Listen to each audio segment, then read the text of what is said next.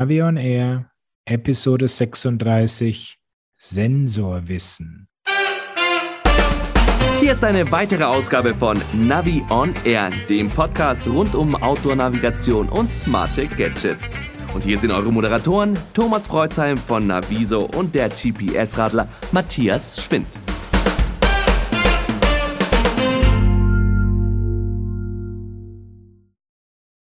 Guten Morgen, Mahlzeit, guten Abend, je nachdem, wann ihr uns gerade zuhört.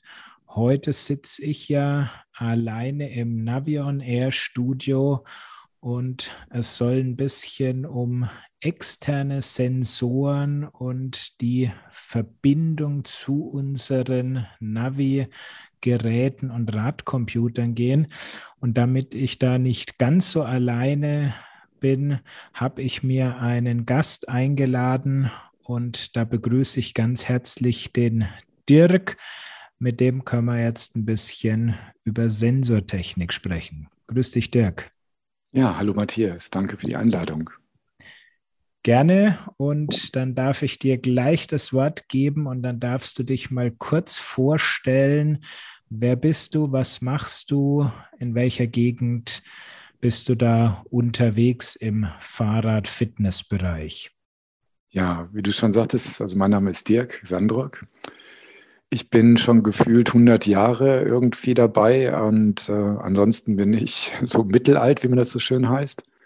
Ich bin ein typischer User, der dann über die Nutzung mit dem Fahrrad in, in seine und seine Leidenschaft für Gadgets da reingerutscht ist. Und alles angefangen hat eigentlich damit, dass ich äh, mir mal ein, ein, Rennrad geholt habe, nachdem ich mal eine kurze Zeit nicht laufen konnte. Ja, und dann habe ich mich beim Fahrradfahren natürlich auch neugierig, wie ich bin, mit Sachen beschäftigt, die es damals so gab oder auch nicht gab. Und zu der damaligen Zeit, wir sprechen so über die 80er Jahre, da gab es technologisch noch nicht so viel. Das meiste war analog getrieben und hat sich dann über die letzten zehn Jahre, 20 Jahre eigentlich äh, extrem äh, entwickelt. Ich bin dann später neben dem Sportbereich, dann habe ich den Sportbereich mehr zu meinem Beruf gemacht. Als erstes so als Verkaufsproduktmanager für die Firma Müsing. Die kennt vielleicht der eine oder andere noch. Das war der einzige Deutsche, sage ich mal damals, der mit Aluminium äh, hochwertige Rahmen verarbeitet hat im Sportbereich. Erst Rennrad, dann Rennrad-Triathlon und dann später auch Mountainbike. Und im Laufe der Zeit bin ich dann irgendwann mal auch ähm, in die Elektronik gerutscht. Ich bin ähm, kein gelernter Ingenieur, aber ich würde mich mal als technisch visiert bezeichnen und Pragmatiker. Und hatte das Glück dann im Jahr 2003, 2004 als Produktmanager dann für die Firma Cyklosport, die ist dem einen oder anderen ja bekannt aus München, ähm, in Asien selbst für die Qualitätskontrolle und Marketing im äh, Hongkong, Taiwan und so in den Gegenden rund um Asien verantwortlich zu sein. Und in der Zeit ist doch dann auch diese ganze Sensor- und Protokollgeschichte aufgekommen, oder? Genau, da kann ich auch mal ein bisschen zurückgreifen. Da nehme ich gerne meinen alten Arbeitgeber Zyklosport her. Ähm, es war ja früher so üblich, dass am Fahrrad, wie ähnlich wie beim Motorrad oder so, eher analog, sag ich mal, ein Impuls gesendet wurde vom Vorderrad und dadurch dann die Geschwindigkeit errechnet wurde mit einem Zeitstempel. Und irgendwann gab es eine finnische Firma, die hieß Polar und die hat sich dann mit dem Thema Herzfrequenz beschäftigt. Also Herzfrequenz und Geschwindigkeit waren eigentlich die ersten beiden Datenfelder, die äh, kabellos dann übertragen worden sind. Später kam Zyklosport mit dem HAC-Projekt zu. Das kennt vielleicht der eine oder andere noch. HAC steht für Herzfrequenz, Altimeter ähm, und Cadence, also so HAC. Und die hatten damals schon die Schwierigkeit, dass äh, mit der einfachen Analogtechnik, die damals da war, kabellos nur kurze Strecken möglich waren, also so maximal 50 Zentimeter vom Vorderrad bis zum Lenker und dass du eigentlich nur einen Kanal bespielen konntest. Also du musstest dann zwei verschiedene Frequenzen nehmen, um damit dann Herzfrequenz und die Geschwindigkeit anzuzeigen. Und die Trittfrequenz wurde dann meistens kabelgebunden weitergeführt. Und im Rahmen dieser ganzen Geschichte habe ich dann 2004 meine erste Begegnung habe mit der Firma Dynastream. Die ist den einen oder anderen wahrscheinlich nicht bekannt, ist aber der Inhaber der, dieser ARNT-Protokolle, auf die ich gleich noch zu sprechen komme. Dynastream ist jetzt eigentlich ein gutes Beispiel, wie Sachen und Entwicklungen passieren. Nämlich, die Firma Dynastream wurde damals sozusagen als Startup 2000 in Kanada gegründet und hatte als Entwicklung einen Laufpod. Das heißt, man nahm die Bewegungssensoren, die es damals auf dem Markt gab, die in dem Bereich Fahrstühlen und Airbag, äh, Airbags und so weiter eingesetzt worden sind, die wurden sozusagen missbraucht, um auf einen, auf einen Schuh sozusagen angebracht, die Beschleunigung zu messen und aus diesen mit Zeitstempeln versehen eine Laufgeschwindigkeit zu rechnen. Und äh, der Start war mit der Firma Nike. Das war damals der Nike SDM, der Triax 100. Das war ein Laufpod, der wurde, der war relativ klobig, würde man heute wahrscheinlich nicht mehr tragen. Und das Problem war natürlich dann, wie übertrage ich jetzt diese Daten auf eine Uhr? Und das war nicht ganz einfach. Und diese Problemstelle, die führte dann dazu, dass man für die sichere Datenübertragung ein Protokoll ent entwickelt hat. Und man suchte natürlich dann auch eine Frequenz, die weltweit für, den zivile, für diese zivile Anwendung sozusagen nutzbar war und ist damals auf 2,4 Gigahertz gekommen. Gab es zu dem Zeitpunkt eigentlich schon Bluetooth? Genau, es gab, gab damals schon Bluetooth. Also Bluetooth war wahrscheinlich einer der ersten, der diese Frequenz für sich genutzt hat, im zivilen Bereich halt verschiedene Geräte, Sensoren oder zu verbinden. Das Problem war aber relativ simpel definiert. Ihr müsst euch ja vorstellen, dass diese Sensoren, auch wenn sie schon klobig waren, durch eine, ich glaube, die hatten damals eine Doppel-A-Batterie. Ja, das sind die etwas klobigen Dinger. Und die äh, Batterieleistung war aber nicht ausreichend, um länger als ein paar Stunden mit Bluetooth senden zu können. Also Bluetooth selbst war ja eigentlich ausgelegt, um hohe Datenraten in einer Kürze einer Zeit rüberzutragen. Und das hat halt viel Energie gezogen. Mhm. Aber wir im Sportbereich, wir hatten ja einen anderen Anwendungsbereich. Der war ja eher, die Datenmengen sind sehr gering ne, im Bit-Bereich. Aber dafür muss der, die Energieeffizienz anders sein. Und dementsprechend eignete sich Bluetooth überhaupt nicht dafür. Übrigens, später ist ja dann aus Bluetooth sozusagen aus der alten, großen Bluetooth-Geschichte Bluetooth Low Energy geworden. Aber das viel später. Okay, also Sie äh, hatten zwar Bluetooth auf dem Schirm, das war aber nicht geeignet. Sie mussten also irgendwas Eigenes entwickeln. Habe ich das richtig verstanden? Genau, das war eigentlich die Problemstelle und die Lösung, äh, die fanden wir dann in diesem AT-Protokoll. Hinzu kam noch, dass Bluetooth eine war sozusagen eine Point-to-Point-Kommunikation. Es ist wie in der Ehe. Ne? Du hattest halt einen Sensor und der hat dann irgendwas übertragen und war dann für andere, wir nennen sie Head-Units oder Centrals, nicht verfügbar. Und das wollte man halt äh, in, in dem Bereich nicht machen und man wollte eher ein Broadcast-Protokoll erstellen. Mhm. Also, das heißt, die beiden Punkte super Energieeffizienz, Broadcasting, also dass du einen Sender hast, der an Daten etwas rauslässt und der sehr gut und sicher die Daten dann zur Verfügung stellt, war eigentlich der Schlüssel. Und daraus sind dann, ist dann diese ANT Alliance geworden im Laufe der Zeit. Am Anfang waren sie eher peripher geschlossen und nachher öffneten sie sich halt. Also eine Art, so eine Art Open Source kannst du sagen. Ja? Also eine Sprache, die jeder versteht und die jeder für sich einbinden kann. Okay. Und dann kam ja noch irgendwie mal die Firma Garmin ins Spiel. Genau, Garmin hat damals neben den GPS-Devices angefangen, über eine Sportuhr nachzudenken. Und zwar eine Sportuhr, die eben mit einer kleinen ähm, Zellbatterie funktioniert und die noch keine, also eine Alternative zu GPS hat. Und da sind die dann auf diese Firma gestoßen und haben, äh, ich glaube, in 2005 haben die aufgesetzt, da war ich auch mit, äh, mit beteiligt bei den äh, Tests mit einer Sportuhr, die äh, hieß dann nachher unter Garmin Forerunner 50.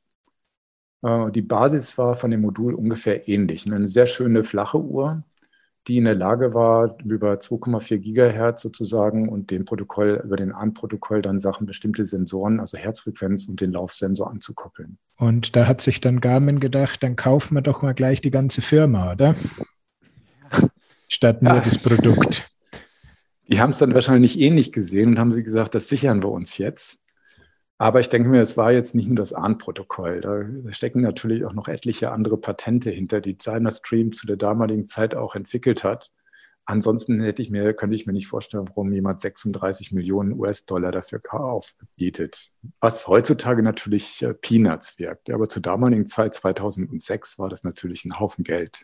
Ja, klar, das ist richtig. Okay, und seitdem, wenn man mal bei Dynastream auf die Webseite schaut, dann sieht man, dass unten eigentlich steht Garmin Canada. Also das läuft jetzt sozusagen unter dem Dach von der kanadischen Garmin-Tochter. Ja, was dahinter steckt, kann ich dir nicht sagen, ob das jetzt ja. Tax Reasons sind oder sonstiges. Auf jeden Fall ist diese ganze Abteilung von Dynastream über fast alle dann sozusagen, äh, die sind integriert worden über die Jahre. Und ich sag mal, dass die, der Know-how, den sich da Garmin aufgebaut hat über die Jahre, ist schon gewaltig. Ja. Also auch ob das jetzt Zukauf ist oder nicht. Okay. Gut, das heißt, es gab dann das ähm, ANT-Protokoll. Du hast zwar gerade was von ähm, frei und offen gesagt, aber so frei und offen ist es dann doch wieder nicht, dass das jeder nutzen darf, oder? Es werden doch Lizenzgebühren ähm, fällig, wenn man einen Sensor mit ANT-Protokoll rausbringen möchte. Genau, allein den Zugriff auf die Protokolle musst du natürlich lizenzieren, wobei lizenzieren heißt nicht unbedingt, dass du sofort Geld bezahlen musst, sondern es ist halt, es ist dein Eigentum und du leist dem anderen sozusagen äh, die Daten oder stellst dir die zur Verfügung, sodass er damit arbeiten kann. Und wir unterscheiden da eigentlich in diesem Lizenzmodell äh, zwei Arten. Das eine ist, du, du nimmst, äh, sag ich mal, die, die Form oder den Aufbau des Konzepts des ANTs, das nennt sich dann ANT Private. Das macht zum Beispiel Shimano, da kommen wir nachher noch drauf.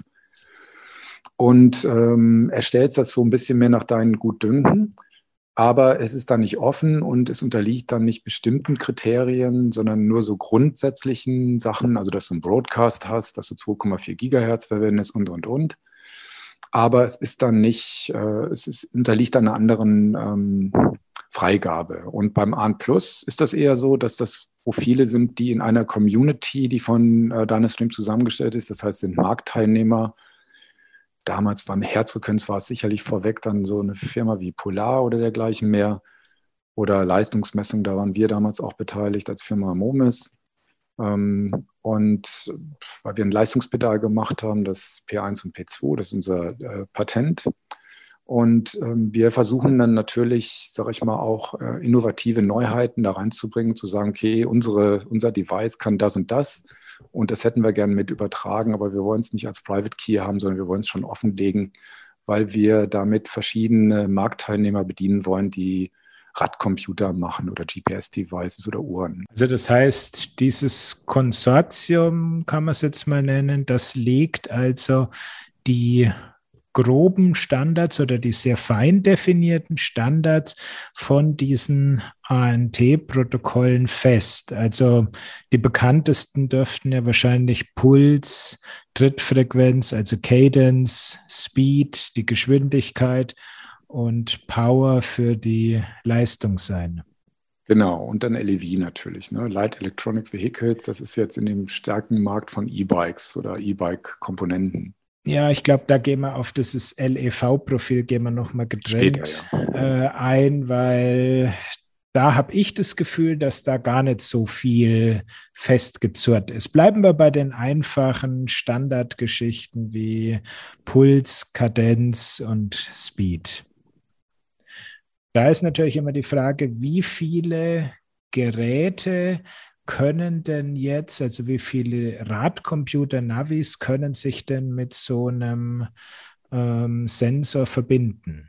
Also bei, wir bleiben ja bei ARN, Private oder äh, ARN Plus, ist es mhm. so, ist ein Broadcasting-Protokoll, das heißt, der Sensor selbst, also Peripheral sozusagen Device, der sendet die Daten und zwar nach einer bestimmten Frequenz. In der Regel ist die Übertragung da 4 Hertz, die Daten mit 8 Bit äh, raus.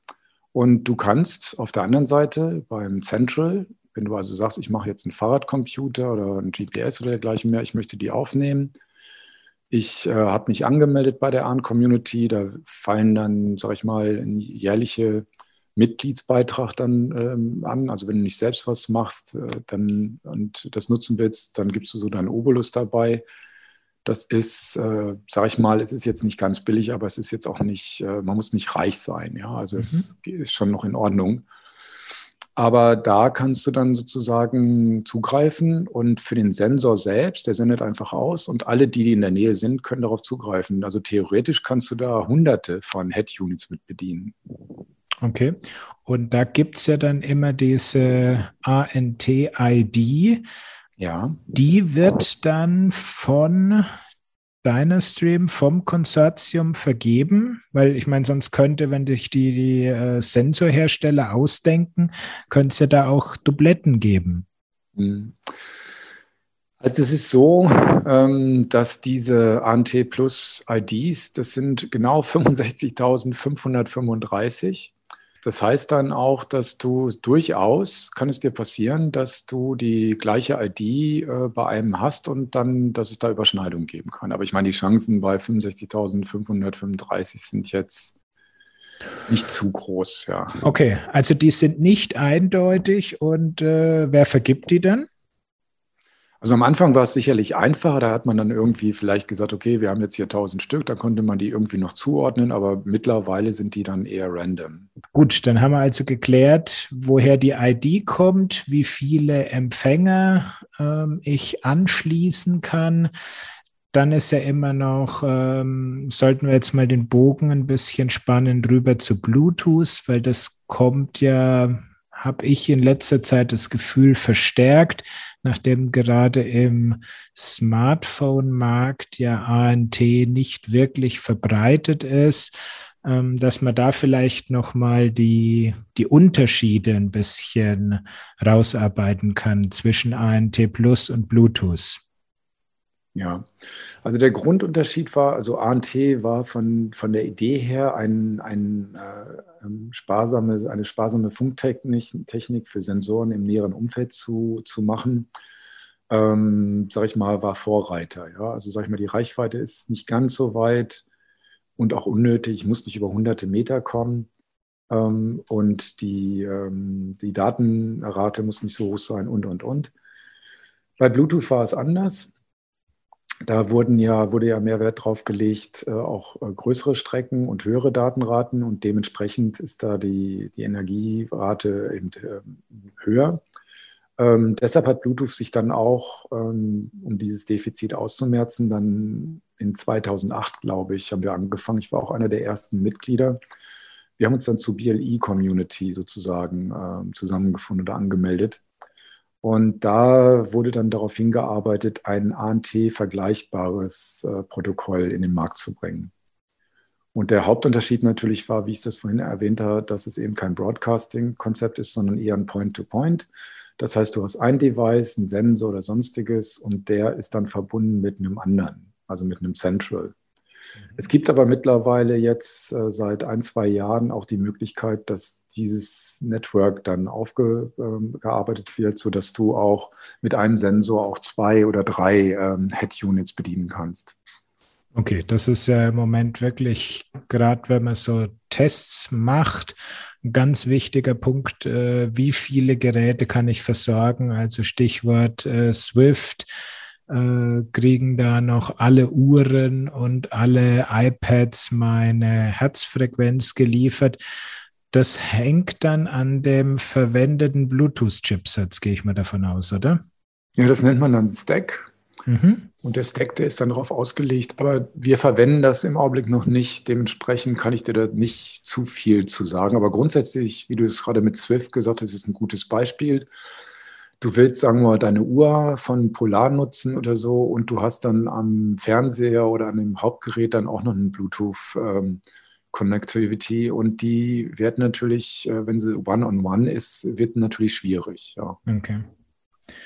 Ähm, Blick auf Energieverbrauch. Ähm, wenn ich das so gehört habe, ANT drauf ausgelegt, geringe Energie. Ist es immer noch so oder hat der Bluetooth aufgeholt im, im Punkto Energieverbrauch? Also, ähm, Stand heute oder gestern oder wie auch immer man nimmt, ist ARNT immer noch die ultimativ sparsamste Funktechnik und zwar für Sensoren im näheren Umfeld und ist natürlich perfekt für Anwendungen, die mit kleinen Knopfzellen oder ähnlichen Energiespeichern über Monate und Jahre hinweg ne, ohne Aufladung und Batteriewechsel betrieben werden können. Also die Klassiker Brustgurt, Trittfrequenzsensor, Geschwindigkeitssensor. Genau. Äh, wenn wir jetzt, wenn wir jetzt äh, näher rangehen, zoomen sozusagen, dann sehen wir es auch, dass die, äh, die 4 Hertz Technologie und so im Konträr steht zu teilweise BAA, die dann 12 Hertz oder noch höhere Werte haben. Ja, also die, das ist ja auch etwas, was du mit in unserer Diskussion schon mal angeregt hattest, wo du darüber mit mich gefragt hast, was diese mögliche Verzögerung des Anzeigens von Daten, die einmal über ARN kommen und einmal Daten, die über BLI kommen. Ähm, das ist aber auch oft abhängig vom, vom Central Device, was er mit den Daten macht und wie oft er dann wechselt und dergleichen mehr. Aber grundsätzlich ist es so, dass äh, BLI eine höhere Frequenz hat, also 12 Hertz noch drüber.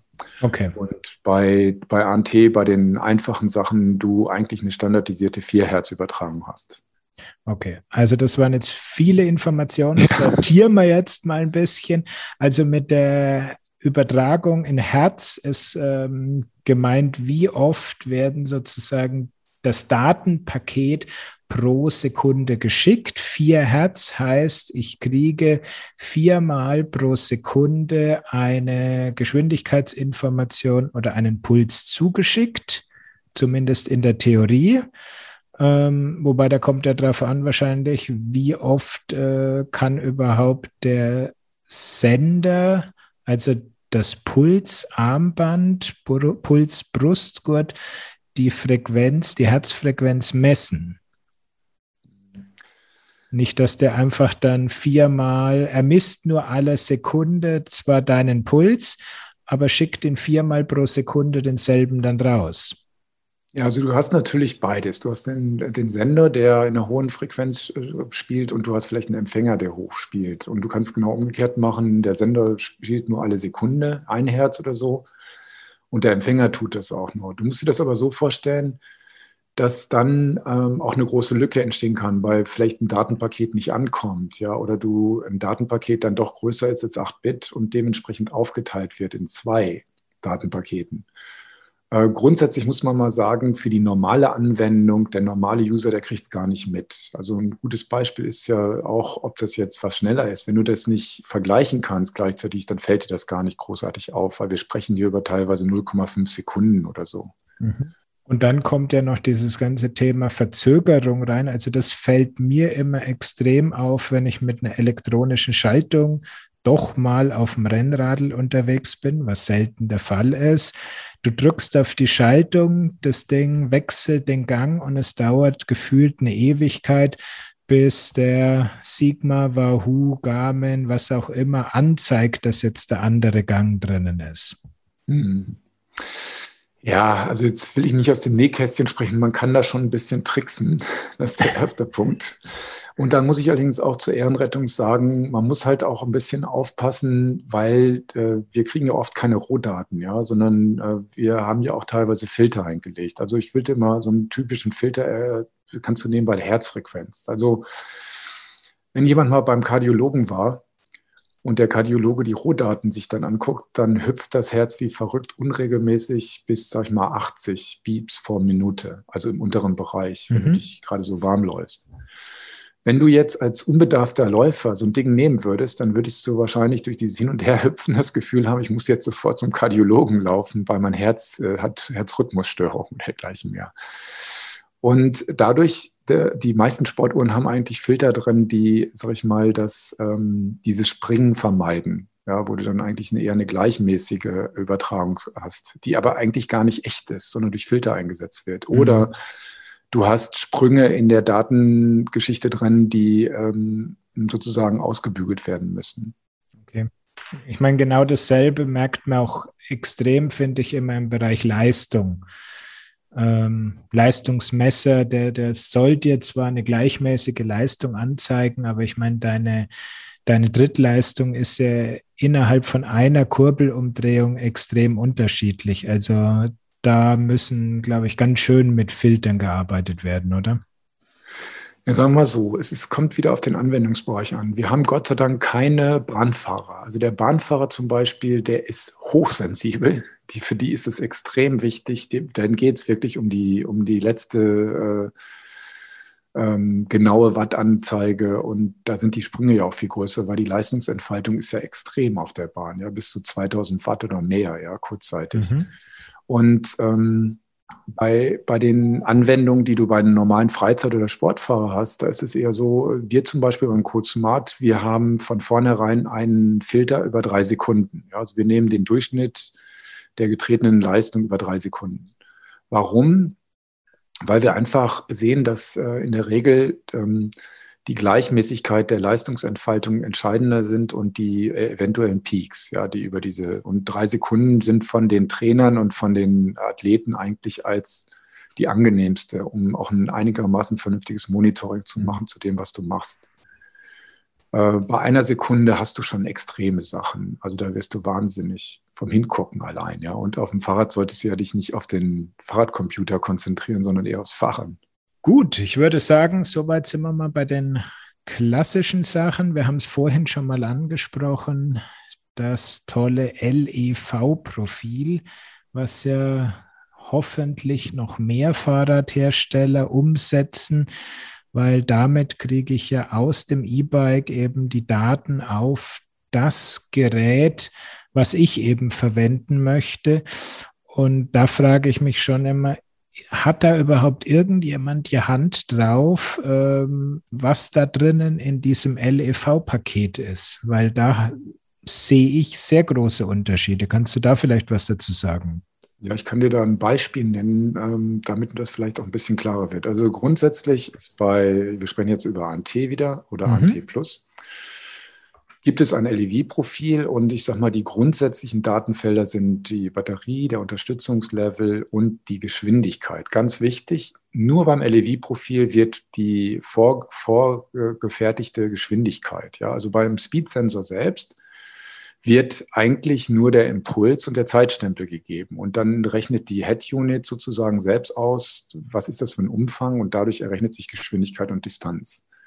Und das ist beim LEV anders. Das mhm. macht mhm. äh, das LEV-System bei sich und gibt dann nur die Geschwindigkeit rüber.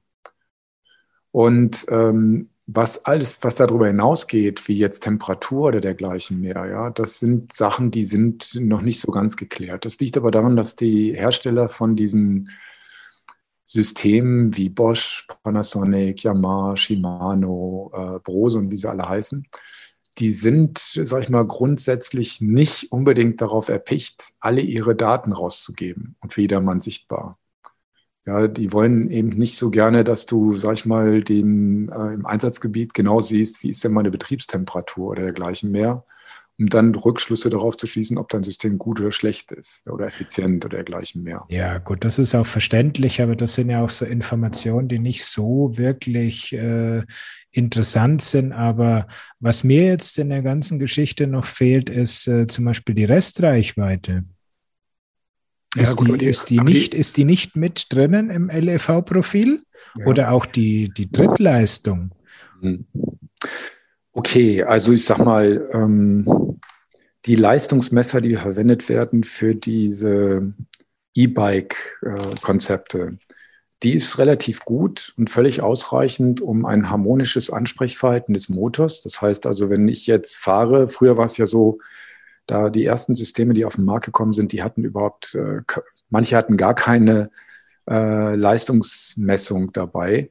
Das heißt, äh, wenn ich da nur die Beine runter gemacht habe, dann kam die volle Power, ja. Und ich meine, jeder kann sich das vorstellen, du hast dann mehr Kraft gekriegt und konntest sie nicht kontrollieren oder es ist nachgezogen worden. Ja, du hast gar nicht mehr getreten und bis in die Kurve gefahren und dann hat er noch nachgeschoben, was ja hochgefährlich war. Mittlerweile gibt es eigentlich kein System mehr auf dem Markt, was nicht eine Leistungsmessung dazu hat, die dazu dafür sorgt, dass äh, das Ansprechverhalten der Unterstützung in Relation ist zu dem, wie du in die Pedale trittst, mal ganz einfach gesagt.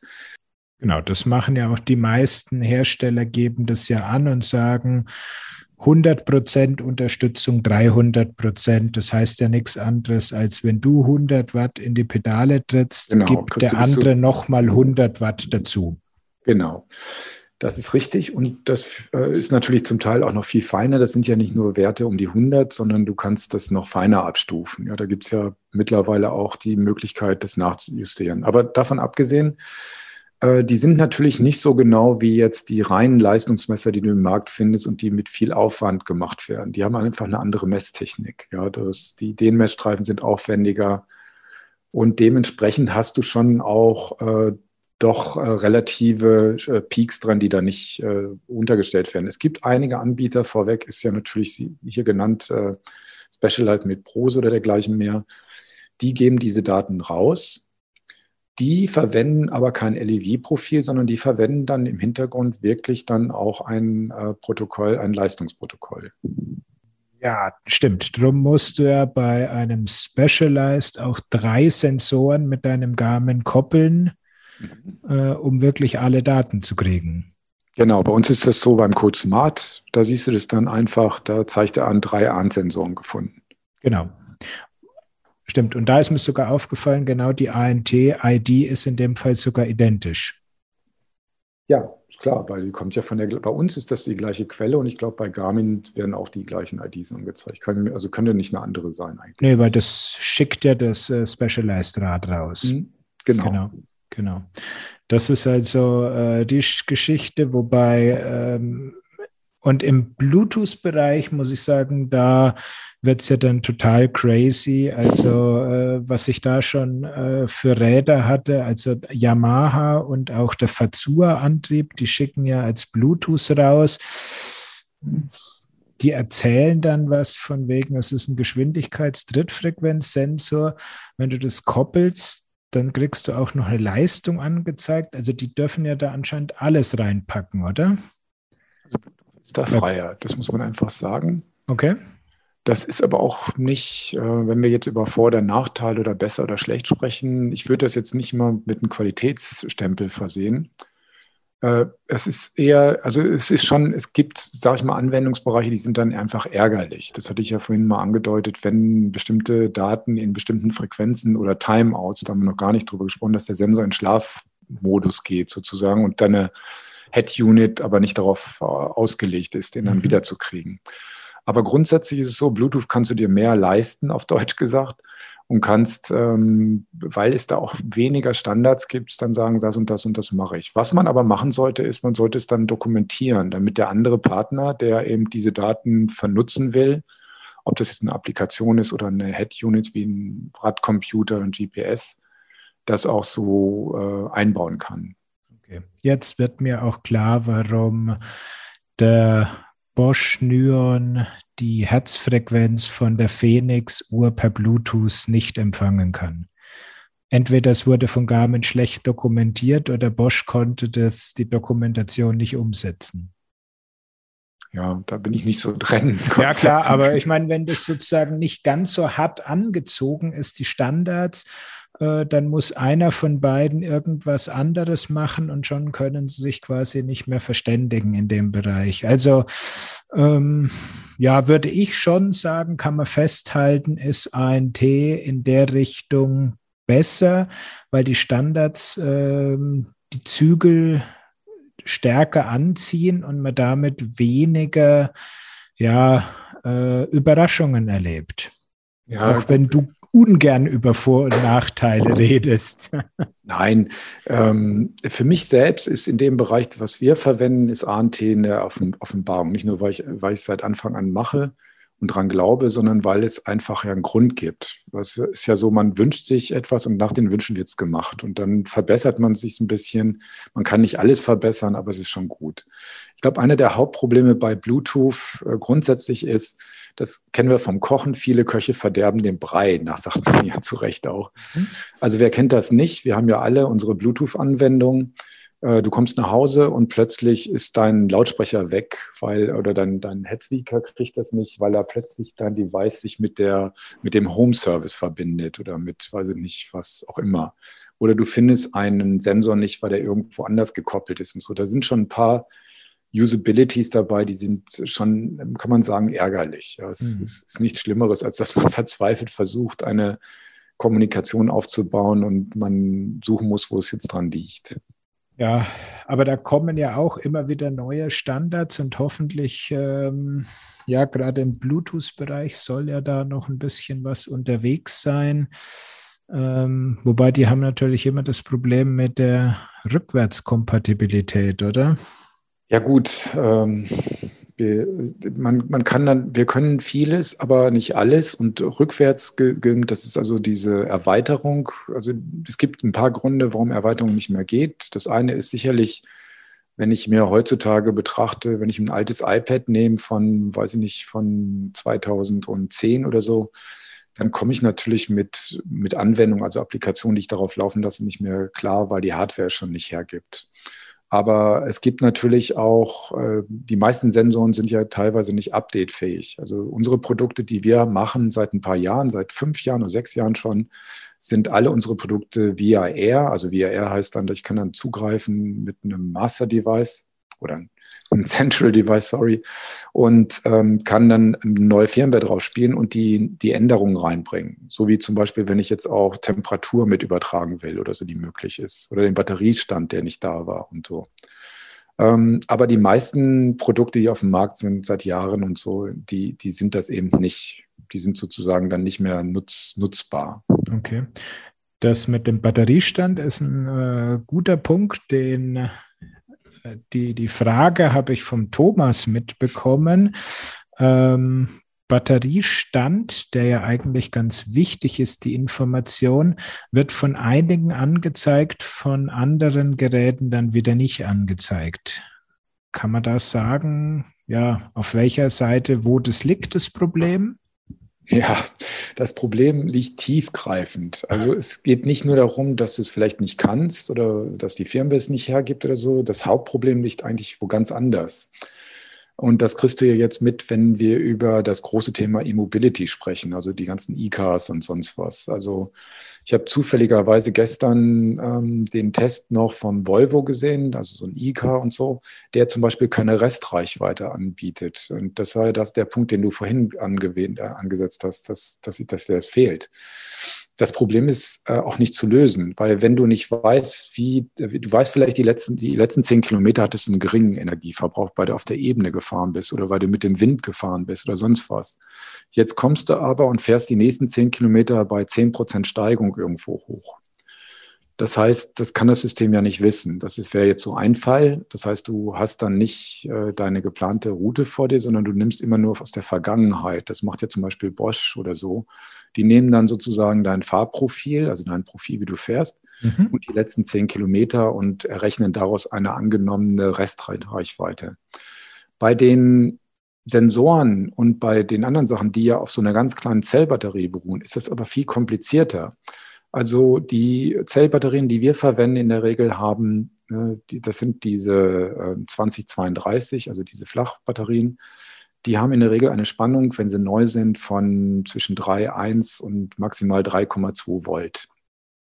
Und die verlaufen, sage ich mal, relativ äh, konstant, fallen die so langsam ab, ganz leicht nur, bis 2,7 Volt und dann gibt es eben diese schnellen Abbrüche und dann setzt sie irgendwann aus. Und jetzt kommen wir zu dem Problem. Stell dir vor, du bist jetzt im Sommer, äh, ideale Temperaturen, hast wenige Sensoren, alles ist gut und der zeigt 2,8 Volt an. Ist alles super. Jetzt stell dir vor, du hast die gleiche Situation mit der gleichen Batterie bei, bei 0 Grad oder minus 1 Grad und der ist gerade in dem Augenblick zwei Sensoren verloren zu haben. Dann fällt kurzzeitig deine Voltage von 2,8 auf vielleicht 2,5. Wenn du das nur als Maß nimmst, dann, das macht Garmin zum Beispiel, der sagt dann, Achtung, der ist jetzt auf 2,5 Volt gefallen, auch wenn es nur kurzzeitig ist. Die Batterie ist leer, die muss ausgewechselt werden. Mhm. Die muss aber eigentlich gar nicht ausgewechselt werden. Deshalb ist eigentlich gerade im Verlauf des Batteriemanagements eher wichtiger, einen Verlauf über einen längeren Zeitraum zu haben.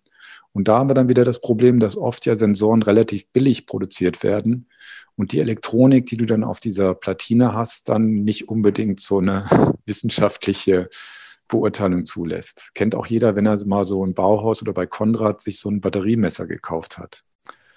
die oh. teilweise dann unterschiedliche Sachen anbieten. Also du merkst schon, man kann jetzt nicht nur sagen, der überträgt jetzt nicht die Batteriespannung richtig und so. Also Batteriespannung ist sicherlich nicht schlecht, aber man muss die immer im Kontext sehen zu den Umständen. Ja? Also ist die Batterie belastet, ist, die, ist es draußen kalt oder warm und so weiter. Okay, das, das Thema ist ganz spannend, weil was ich häufig höre, ist ähm, auch in meinen Kommentaren, ja, mein, mein Brustgurt, mein Drittfrequenzsensor, der schickt irgendwie vollkommene Quatschdaten, also Puls von 300 oder solche Sachen, oder verliert den, ähm, verliert äh, die Head Unit. Und ähm, ich schiebe das gerne auch mal auf den sich langsam leerenden Akku, oder? Ist das ein Punkt, den man den Hörern mitgeben kann als Tipp, wenn so ein Quatsch kommt, mal vielleicht sich die Batterie anzugucken vom Sensor?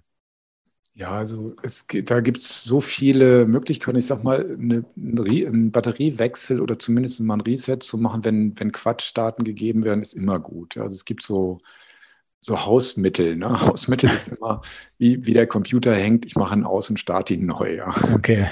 Und der Reset ist der tiefgreifende. Dann gehen natürlich die Daten verloren. Darüber muss sich jeder im Klaren sein, falls er eine Datenaufzeichnung hat. Wenn er natürlich einen Speicher hat, wie bei Garmin, dann nicht. Ja, aber bei jetzt, sag ich mal, so einfachen Head-Units, wie wir sie haben, die löschen sich dann einfach. Ja, oder ich gehe jetzt eher auf Richtung Sensor.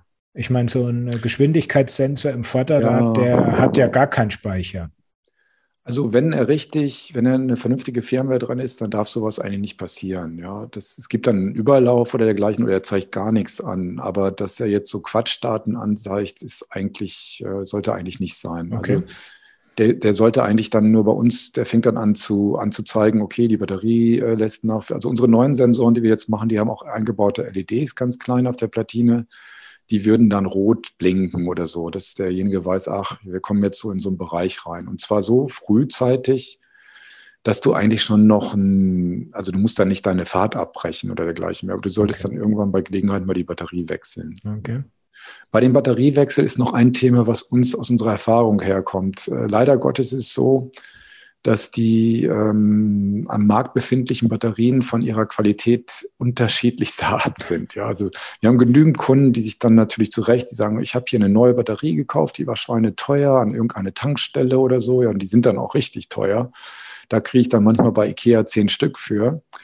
Und dann war die Batterie aber, weiß ich nicht, schlecht gelagert, lag schon ewig da oder so und war eben zwar neu in den Augen des, des Kunden, aber leider Gottes nicht wirklich in gutem Zustand. Ja, also da muss man schon auch drauf achten. Okay. Also hier frische Batterien kaufen, vielleicht doch mal zur Markenware greifen, anstatt den 100er Pack für zwei Euro zuzugreifen. Also 100 Stück für 2 Euro ist definitiv falsch.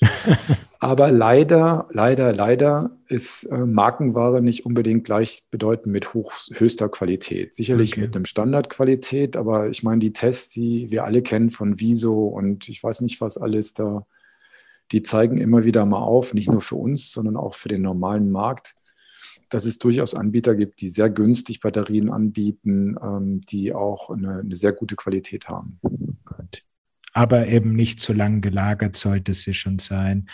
Und ansonsten, ähm, du hast vorhin schon angesprochen, diese Suchgeschichte der Sensoren, dass die äh, die Batterie in einem Radcomputer eben belastet. Ist das dann quasi auch ein, ein ganz guter Tipp für alle, die äh, ihre Batterie oder ihren Akku schonen wollen? Ja, es ist leider so, dass natürlich der, der Search-Vorgang, also der Suchvorgang, der eingeleitet wird, der braucht mehr Energie. Ja, also dies ist schon erheblich mehr. Äh, das ist jetzt, das, die Batterie ist jetzt deshalb nicht in ein paar Stunden leer oder so, aber der, die läuft halt gleichmäßig. Also ich nehme mal ein Beispiel. Ich habe ein Fahrrad, da ähm, habe ich die Head-Unit drauf gemacht, habe da eine Leistungsmessung und einen Speedsensor und so und, und nehme meinen Herzgurt dazu. So, jetzt bin ich aber bei der nächsten Fahrt, mein Herzgurt habe ich vergessen oder ist kaputt oder ich benutze ihn nicht mehr. Und dann läuft im Hintergrund immer wieder und dann sucht er eigentlich permanent. Bei uns ist es alle 16 Sekunden bis zu zweieinhalb Sekunden nach diesem fehlenden äh, gepairten ähm, äh, Sender Sensoren. Und Sensor. Das ist halt dann, ähm, das ist schon äh, nicht gut. Drücken wir es mal vorsichtig aus. Ja? Also man sollte dann äh, es entweder entkoppeln oder bei anderen Geräten kann man es wahrscheinlich wie bei Garmin einfach ausschalten, ja, in den Tiefen des Settings. Okay. Also wenn Sensor nicht in Verwendung, dann lieber mal diesen Sensor deaktivieren. Man muss ihn ja nicht gleich entkoppeln, weil das macht dann wieder einen Haufen Aufwand, um den wieder reinzukriegen. Ähm, dieselbe Frage auf Seiten vom Sensor ich sag mal, bei den ganzen Sensoren, die über Bewegung gehen, der erkennt das und kann dann in einen Schlafmodus gehen. Wir machen das eigentlich die äh, Brustgurte. Woher wissen die, wann sie schlafen gehen können? Weil wir haben ja vorhin gelernt, ein ANT-Plus-Sensor weiß nicht, ob ihm jemand zuhört oder nicht. Mhm. Also ich fange mal an mit dem einfachsten und ältesten Sensor. Der älteste Sensor in dem Bereich ist ja äh, der Speed-Sensor. Mhm. Und der funktioniert in der Regel über einen Read-Switch. Das ist also so ein Stab und da wird ein Magnet dran vorbeigeführt. So. Und das heißt, der weckt sich auf, wenn der Magnet drüber geführt wird. Ist und wenn, einfach. Ganz einfach. Und den kannst du schütteln und rütteln, da passiert nichts. Der geht dann irgendwann nach sechs Minuten oder so, je nachdem wie er eingestellt ist, so ab sechs Minuten bis zehn Minuten geht er dann in den Schlafmodus. Das nennen wir Timeout. Mhm. Und aufgeweckt wird es dann wieder, wenn der Magnet dran geführt wird. So. Dann hast du einen Brustgurt. Da ist es so, dass die, der klassische Brustgurt über zwei Elektroden geführt wird. Das heißt, wenn die in Kontakt sind, dann schmeißt sich das Ding sozusagen an. Mhm. Und dann ist das Gleiche, wenn, wenn da kein, äh, nichts mehr drüber fließt, weil er nicht in Verwendung ist, dann geht er aus. Und dann gibt es den dritten Fall, das sind diese Beschleunigungssensor, die kennst du auch, Speed und Cadence und so weiter, die über Beschleunigungssensorik verfügen oder Luftdrucksensoren oder dergleichen mehr die gehen an, wenn du die bewegst. Du kannst auch antippen oder so, die sind relativ sensibel und die Sensibilität des Angehens äh, kannst du selbst entscheiden, ja, ob dir das wichtig oder nicht ist. Ja. Okay. Wobei das ist ein gutes Stichwort mit dem Read-Sensor oder Read-Schalter, den, den klassischen Speichenmagnet, der an dem Kastel auf der was ist es, ein normal Kettenstrebe, Kettenstrebe ja. vorbeirauscht, beziehungsweise die von mir eigentlich favorisierten magnetlosen Sensoren im Vorderrad. Ähm, kannst du da über grundsätzlich Stärken, Schwächen der Systeme noch was erzählen? Ja gut, ähm, die preiswerteste Lösung und die solideste und so unter Vorbehalt natürlich, wenn der Magnet nicht verrutscht, das ist ja die Schwachstelle bei diesen Speichenmagneten, ist natürlich der Read-Switch. Ja, also da hast du die größte Batterielaufzeit. Ich glaube, ich habe manchmal sechs Jahre einen Speed-Sensor in Verwendung, bis ich da mal die Batterie wechseln muss. Ja, also das dauert schon ewig und so. Ähm, Gott sei Dank gibt es da mittlerweile auch ein paar Lösungen, wo der Magnet dann hinten an, an diesen doch mittlerweile verbreiteten Scheibenbremsen dran, das heißt, da kann er nicht mehr verrutschen. Oder du nimmst wie bei Schwalbe so ein Ventilmagnet, der kann auch nicht mehr verrutschen. Mhm. Allerdings kann der Sensor natürlich in dem Fall trotzdem verrutschen, weil du mit dem Fuß dran kommst oder beim Rad Ein- und Ausbau. Dann gibt es die Beschleunigungssensoren, die auf die Nabel aufgetragen werden, die ja die ja klassischen von Garmin, die sind in der Regel teurer, also auch marktpreismäßig natürlich dementsprechend. Mhm. Der Batterieverbrauch ist äh, schon um ein Vielfaches höher.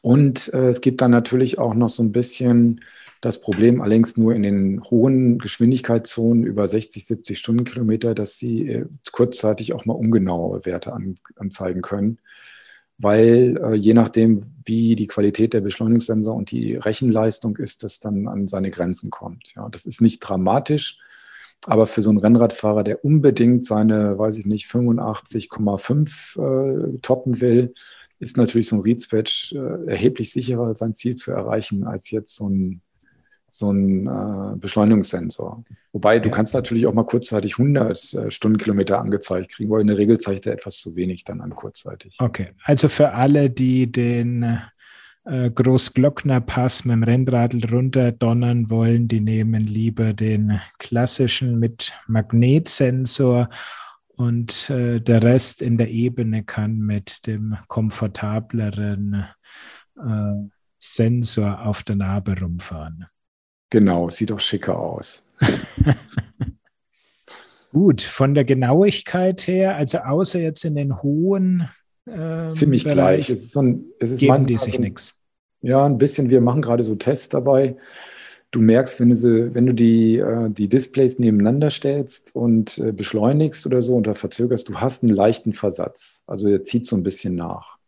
Der Beschleunigungs-, also der in der Narbe. Ja, weil du musst halt die Rechenleistung mitnehmen und das ist zwar dann auch nur zwischen 0,25 Sekunden oder so. Du kannst es sicherlich, auch da kommen wir wieder zu der Herzrate, du kannst es sicherlich vielleicht noch ein bisschen verbessern oder so, aber ich, die Frage ist, brauche ich es wirklich oder nicht? Ja, also das sollte jeder selbst überlegen. Deshalb, ähm, die Standards, die reichen völlig aus. Und wenn du nicht einen Vergleich hast, merkst du es gar nicht. Okay. Also da kommen wahrscheinlich noch ganz viele andere Sachen, Faktoren rein, wo der Fehler liegen kann. Richtige Kalibrierung des Radumfangs und Co., äh, das, als dass man das auf den Sensor schieben kann. Ja, es ist, es ist die Hardware selbst, die Qualität, die Rechenleistung im Sensor, die Übertragungsrate, die Aufarbeitung einer Head-Unit. Da sind schon ein paar Faktoren, die du zusammenziehen musst. Deshalb ist ja auch die ANT äh, Protokollgeschichte so gut, weil du dann, du kannst relativ gut nachlesen, wenn derjenige dann auch sich wirklich daran hält. Ja, also das daran, das, darauf muss man dann setzen, ansonsten meldet man das oder man fragt nach oder dergleichen. Aber es ist viel Arbeit. Das ähm, sollte man nicht unterschätzen. Okay. Aber kontrolliert wird man als Sensor oder Radcomputerhersteller nicht von, von ANT oder Bluetooth. Doch, das heißt, von Bluetooth nicht, aber von ANT schon. Also, also die wollen von dir, wenn du einen neuen Sensor baust, ja, wollen die ein Muster haben und checken das wirklich bei sich in einem Labor nach. Ja, gibt es oh, okay. Prozess, der ist genau definiert. Und der, es ist ein partnerschaftliches Miteinander. Also das ist jetzt nicht so, du bist jetzt durchgefahren, geh wieder auf Start oder so, sondern man sieht dann schon, wo eventuell noch nachzuarbeiten ist. Und aber es ist auch richtig. Also ja, genau. Das ist, wenn Standards da sind, äh, müssen die einfach eingehalten werden, weil sonst kommt an irgendeiner Stelle Quatsch raus. Genau. Okay, das ist auch mal spannend. Und bei Bluetooth sagst du, ist das nicht der Fall? Äh, da, also ich sag mal, es gibt natürlich auch eine Überprüfung, aber da, die sind nicht so, wie ich das vorhin erklärt habe, du bist ja auch etwas freier da dran. Okay. okay. Da geht es mehr um die Diskussion der Head-Unit, wie wertet er das? Ob die Daten wirklich valide sind, ist ja auch immer fragwürdig. Also ich meine, wir haben jetzt, nehmen wir jetzt, ähm, sag ich mal, sowas wie Luftdruck. Also darüber machen wir uns eigentlich ja kaum Gedanken. Wir sagen, ich habe hier eine Pumpe, die hat da irgendein so ein Anzeigending und wenn ich da fünf Bar reinpumpe, da sind da jetzt fünf Bar im Reifen. Das stimmt aber in der Regel nicht. Ja, und wenn du dann bestimmte verschiedene Pumpen nimmst und du dann mit dem Manometer nochmal dran gehst oder so, dann ist die Frage, was ist denn eigentlich geeicht? Ja, also, was ist denn jetzt eigentlich die richtige? Ja, und so, das ist dann schon, ich meine, wir wollen es jetzt nicht zu wissenschaftlich machen, aber man, man muss halt schon aufpassen. Ja, also gerade Druckluft, ich meine, und dann sind wir ganz schnell äh, auch bei wenn wir beim Luftdruck sind, auch beim barometrischen Höhenmesser. Und da wird es ja noch schwieriger, weil wo ist die, die Referenzmessgröße und quasi die Eichung? Also das ist maximal schwierig, finde ich immer. Ja, aber es ist schon entscheidend. Ja, also beim Renner ist es einfacher. Also komischerweise ja eher. Also ich meine, ein Druckabfall von einem Bar ist da äh, bei, ob ich jetzt sieben oder sechs Bar, ist sogar noch verhältnismäßig okay. Aber wenn du dir anguckst, jetzt im Mountainbike-Bereich, wo wir ja die Kommastelle da als wesentlichen Faktor sehen, dann ist das schon spannend. Wobei, da habe ich ja auch mal nachgeforscht. Da gibt es ja noch keinen ANT-Standard für diese Reifendrucksensoren. Also ich kenne ja zwei, die es auf dem Markt gibt und die basteln halt irgendwie selbst was hin. Ähm, kommt da vielleicht mal was? Ja, da muss ich dir widersprechen.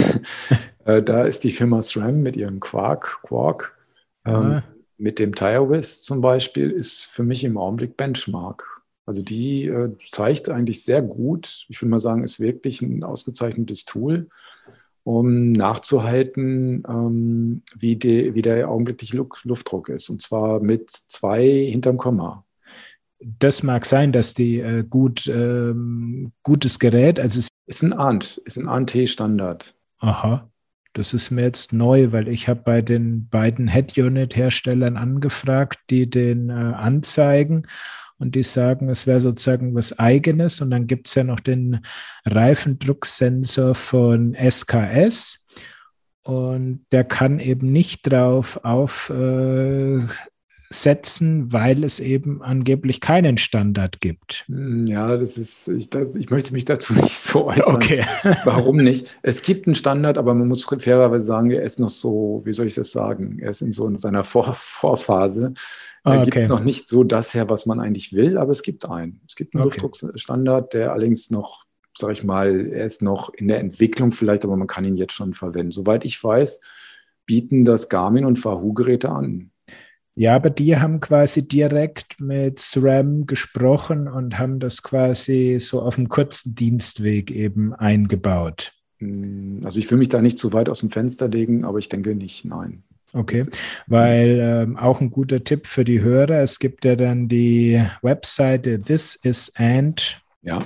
Und da kann man das ja alles mal nachgucken, auch welche ANT-Protokolle welches Gerät unterstützt. Und da ist nirgends die Rede gewesen von einem Reifendruckprofil. Okay, ja, das kann sein. Also in, Dass vielleicht das noch in Entwicklung ist. ist. Genau, aber grundsätzlich muss ich sagen, ist die, steht die, also sonst wüsste ich nicht, warum. Also Wahoo und Garmin haben sicherlich nicht nur mit äh, SRAM darüber gesprochen, weil theoretisch kann es eigentlich auch SKS machen. Also ich glaube, da gibt es da gibt's andere ähm, Challenges. Ich glaube, da geht es um die Einarbeitung des Protokolls. Also ich sage mal, da, da kann ich, da müsste man SKS auch fragen. Hm, ja, gut, das ist, ist eine Sache. Aber egal. Gut. Ähm, hast du noch ein paar Tipps für unsere Hörer, was man in Bezug auf Sensor, Akkulebensdauer, Batterielebensdauer in dem Bereich noch beachten sollte oder beachten kann? Ja, ich würde ich würd mal sagen, ich, in unserer Erfahrung, die wir gemacht haben, wir machen ja, sag ich mal, wir machen keine, wir machen jetzt keine eigene Sensorik mehr, sondern wenn, dann machen wir Entwicklungen für Partner. Ich kann aber jedem nur empfehlen, nicht nur wahlweise irgendwie auf Alibaba und Co. irgendwelche Sensoren zu sourcen, die den Einschein erwecken, dass sie ähm, Qualitätsprodukte sind. Also wir haben bei unseren Tests, die wir durchgeführt haben, da waren wir auf der Suche nach Brustgurten, die sowohl ANT wie Bluetooth können. Leider feststellen müssen, dass die Qualität nicht dem entspricht, äh, was, was wir eigentlich gesucht haben. Also da würde ich schon den Kunden raten, eher dann ein bisschen mehr zu investieren und auf Qualitätsprodukte, anerkannte äh, Marken zu gehen. Okay, das ist ein guter Hinweis, weil ich meine, gerade die Brustgurte, die findet man in den großen Versandportalen wie Santa Meer und ja. die kriegt man dann halt auch mal für ein 30er statt vielleicht für 50 oder 60 Euro, was der günstige Polar Garmin Wahoo kostet. Ja, also da würde ich wirklich äh, zu den Markenfabrikaten die würde ich empfehlen, weil es da doch nachher um die Details geht. Was nützt dir das, wenn du dann einen Brustgurt hast, der zwar, der, der zwar irgendwelche Daten überträgt, aber wie du es vorhin gesagt hast, der zeigt dann plötzlich nach drei Stunden äh, wirre Daten an. Dann kannst du das Ding eigentlich wegschmeißen. Also mit solchen ungenauen Daten, äh, das ist rausgeschmissenes Geld. Aber ansonsten, wie ist deine Erfahrung in den äh, klassischen Marken? Also was ich so beobachtet habe, gibt es da im, im Brustgurtbereich keine wesentlichen Unterschiede mehr. Ich denke nicht, nee. Also ich meine, da, da diskutieren wir dann über den Puls am Handgelenk oder so durch, durch diese typischen äh, LED-Licht, Laser, sonstigen Sachen. Und die lassen wir mal außen vor, aber genau. den klassischen EKG-Brustgurt, also da ist meine Erfahrung, ob der von Wahoo, Polar oder Garmin kommt, das ist am Ende vollkommen egal. Ja, beim Sensor denke ich, ist es egal. Es geht dann mehr darum, welche Art du wählst. Also die zuverlässigsten, auch wieder ein Tipp, sind bei allen Sachen, die wir auf dem Tisch liegen und wir haben fast alles da, sind wirklich die klassischen Gummidinger. Die sind nicht so schön, also schon die Softbells, wie wir sie nennen. Aber ähm, da, da die stechen eigentlich langfristig genutzt äh, raus zu den eher diesen Soft-Soft-Baits, die doch dann irgendwann nachlassen. Okay, was ist jetzt für dich da der Unterschied? Also hast du vielleicht mal ein, ähm, wer, wer ist welcher? Ja, wir haben schon sehr früh, weil, sag mal so, früher hatten wir diese, früher hattest du so einen 20, 30 Zentimeter Gummipeitsche, haben wir es mal genannt. Mhm. Da war der Sensor dran und die Abnehmer, ja. Okay. Und dann hattest du einfach ein Stripe, also so ein Gummiband. Ja, nicht so schick und so, war so ein bisschen sperrig. Und gerade für Frauen, die nicht so, was weiß ich mal, so breit gebaut sind oder dergleichen mehr, viel zu lang oder sonstige Sachen. Dann gab es diese Entwicklung, dass diese Pads dann softer wurden. Mhm. Und dann gibt es ja auch die Entwicklung, die damals auch Adidas gemacht hat, Polar und wie sie alle heißen, die es dann zum Teil auch in Unterhemd eingearbeitet haben oder so. Also noch softiger, ja. Und die sind teilweise dann von ihrer, wenn sie auch ein paar Mal wäscht oder nutzt, dann verlieren die halt ihre, ihre äh, Sensibilität. Das will ich damit sagen. Oder die Adaption zu dem Sensor äh, lässt nach oder so. Also da sollte man nicht unbedingt nur den komfortabelsten nehmen. Okay, also woran erkenne ich das dann?